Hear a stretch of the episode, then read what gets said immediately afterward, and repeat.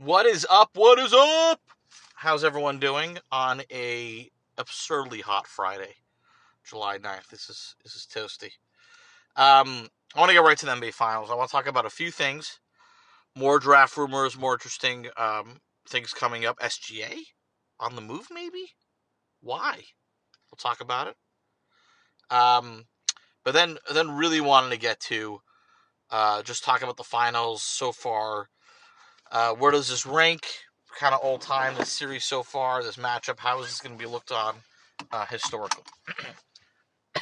so, I think right off the bat, the NBA tends to run through dynasties. What I mean by that is you have um, a team that kind of, you know, is the top team over a certain number of years, and then they kind of die down, and then there's usually a, small gap period. Another team rises up, or even a couple teams that that rise simultaneously and they win in alternate years.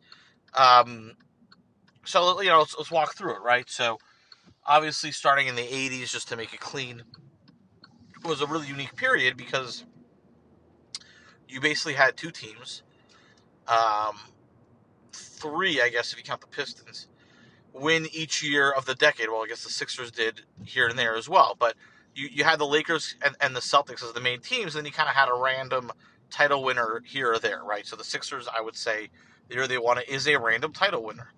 I understand they, they dominate. I'm not saying random does not mean bad. It just means a team outside of the dynasty teams that won. Uh, and that's typically how it works. You have your main your main team that, that runs. You know, the Celtics won a few years, Lakers won a few years.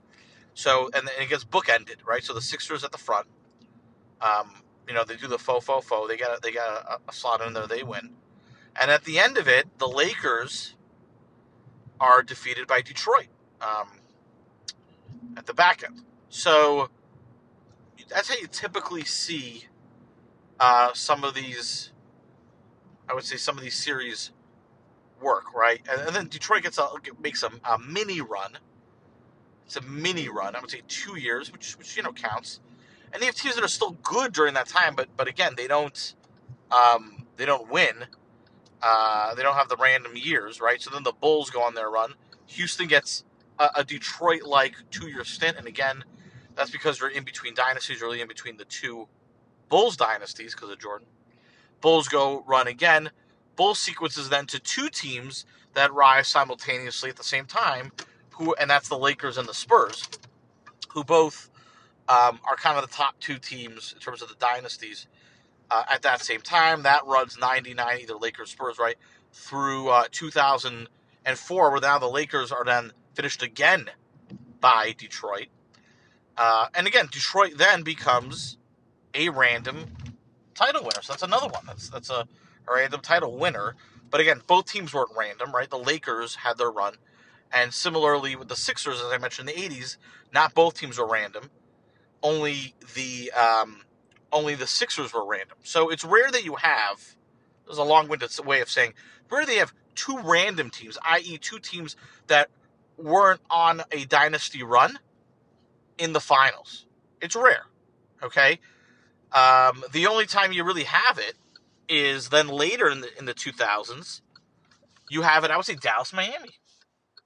And Dallas Miami is a random matchup for a few reasons, mainly because the way Dallas gets there, they have a uh, a crazy, uh, really unexpected underdog uh, route um, against San Antonio. Dirk Nowitzki with tremendous performance in Game Seven. They win on the road, um, and they're not favored in that series. San Antonio uh, was really part of that dynasty run at that time. Dallas stuck through. Okay. And then on the flip, Miami pulled the 2008 Celtics to an extent, and they, they got a team that just had like a one year run. We have one year that this is going to work. Really weird when you see, in terms of like rebuilding teams, the teams that go for now, typically teams that have a short window, it's longer than a year, right? Like even the, the Celtics, um, when they got the big three in 08, had a had a three year window. 2008 they win, great. 2009 KG gets hurt. I still maintain they should have and could have won that year. 2010, they make the finals, but they lose in, in seven games, so they had a shot in that series. And again, you can make the argument Perkins was healthy. Again, you know, ifs and buts are candies and nuts. Um, obviously, not not the case. So it is rare that you have two random teams, i.e., and maybe random is not the right word. I'm still going to use it. It's the best way of describing it. Two teams that um, probably shouldn't be uh, in the finals to an extent, right? There's not, neither one is part of some kind of dynastic run, if you will, or seems to be part of a dynastic run, if we're being honest. But they're they're winning. They're finding a way. Okay, that's um, that's really the the big difference here. So 2006 is, is one. And then again, in, in, in 07, San Antonio is now back at it.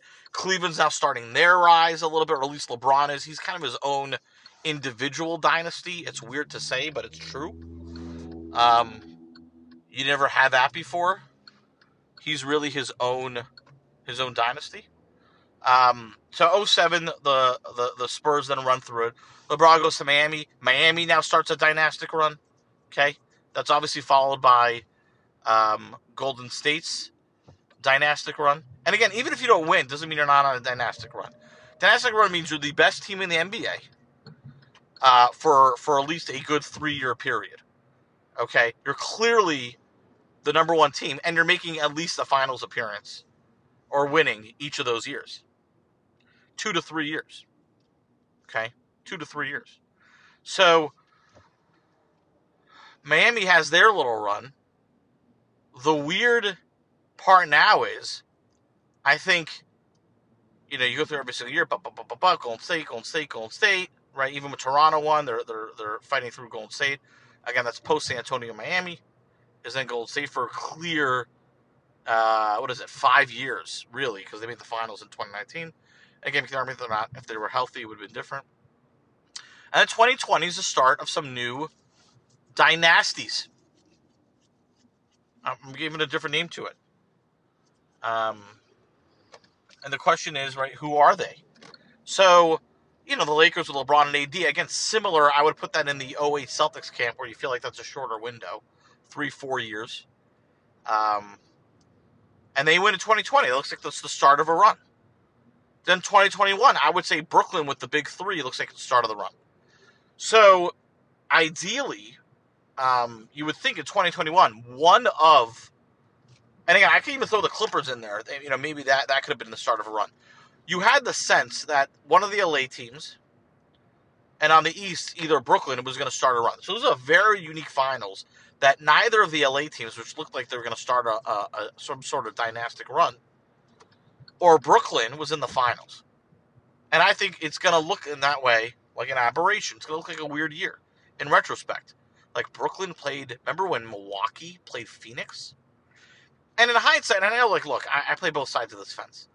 So, first of all, I'm very anti the sentiment of like, oh man, this has got to be terrible for the NBA, right? We're like, especially when that's coming from ESPN folks like Max Kellerman and those guys.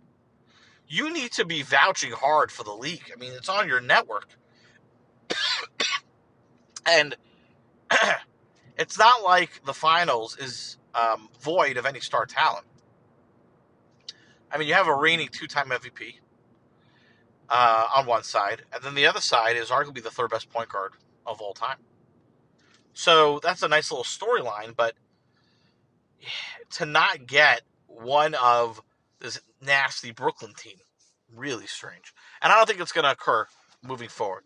I don't think uh, you know uh, people there's an argument to this where people are like, "Oh, not not a rush for Milwaukee or Phoenix, not a rush, right? Milwaukee relatively young, they're gonna play it back, everything's gonna be fine. Phoenix, same thing. They they're super young, they're only gonna get better. No, you got a chance to win the title this year. You might not get another look.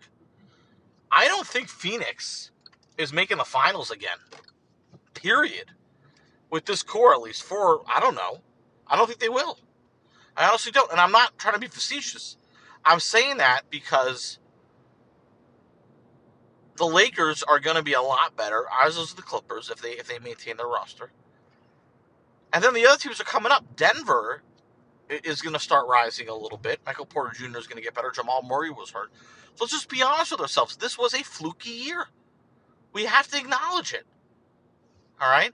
Everyone, Phoenix, in retrospect, they looked like they had the hardest road, but that wasn't the case. They get, uh, you know, a tumbling AD in round one. Um, they, you know, they don't, they miss, they skip Kawhi Leonard. That ends up being, uh, and then with Denver, you know, Jamal Murray is, isn't healthy. Um, but they swept Denver. That's impressive. It's an impressive run. That doesn't mean it wasn't. You know, it was a weird. It was almost like college basketball, where like the matchups mattered and these random teams get in it. So this is not. This is abnormal. Does it worth an asterisk? No. Injuries happen.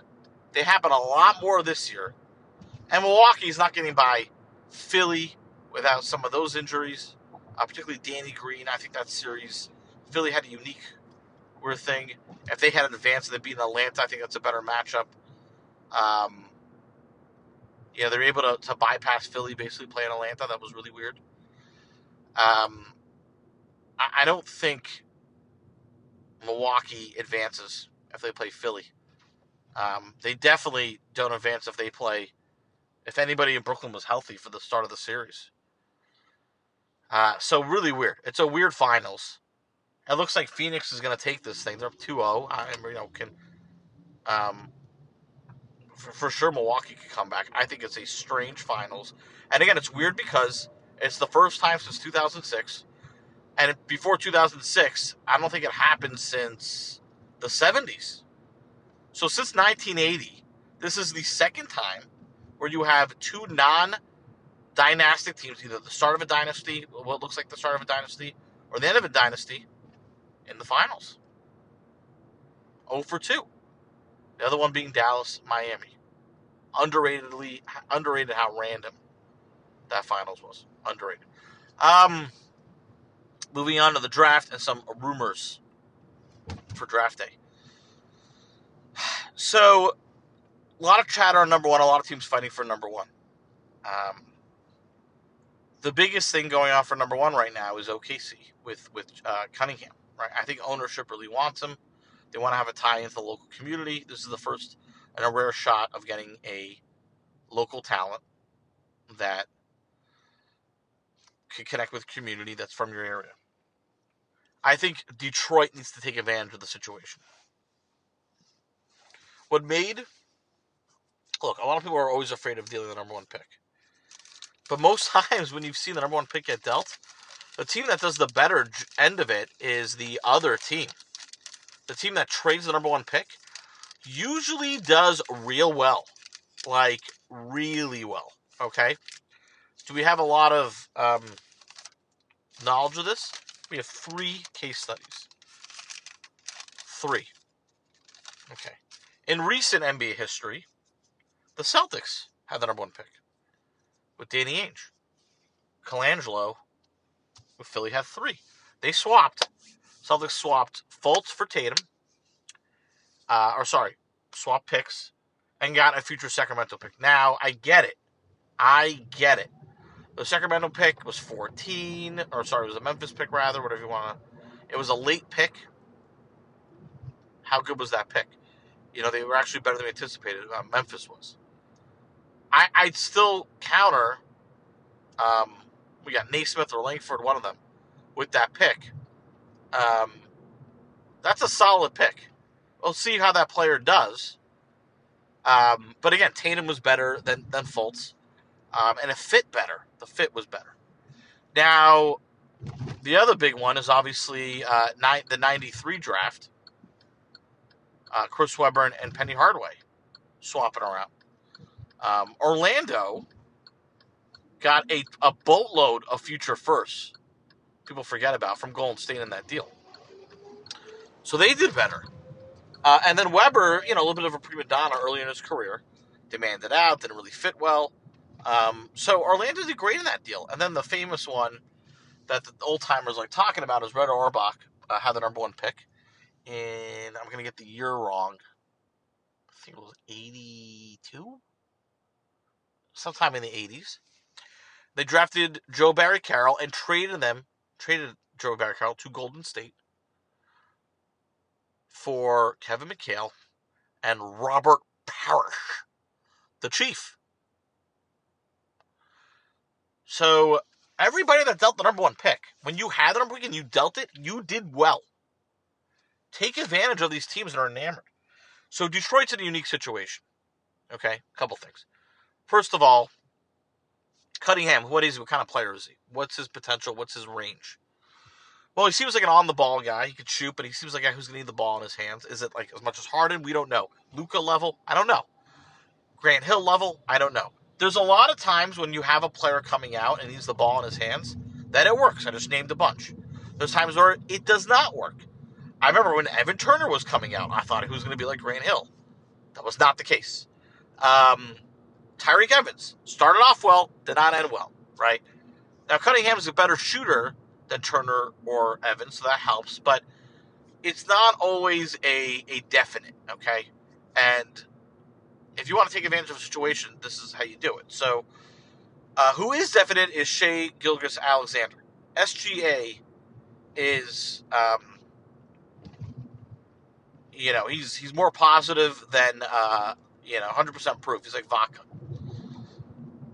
So if you can get a talent like SGA, uh, who's similar to Cade, SGA improved his three point shot. He can carry an offense. He's still young. Very similar, right? Now, worst case scenario, uh, even if even if Cade's a superstar, if Cunningham's a superstar, how much better is than than SGA? I don't know. But you're not just getting SGA. It wouldn't be a swap. I think you could you could you could get quite a lot from OKC. So remember, OKC now has a six pick. So six picks is extremely valuable, and for a team like Detroit, they need more players. They just need more talent, right? You're not going to win games with with the talent that they have. You got to keep going for talent.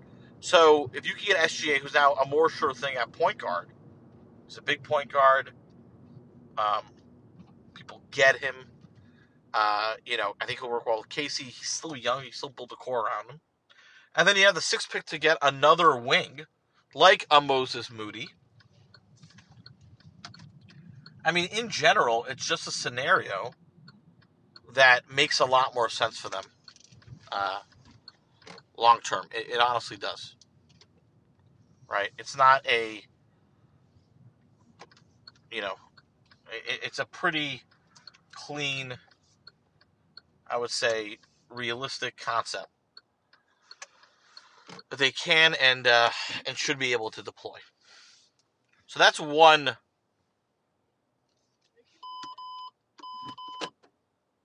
That's one quick aspect, right? Okay.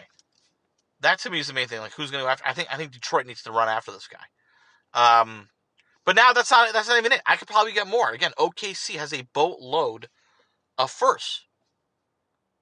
So again, more questions.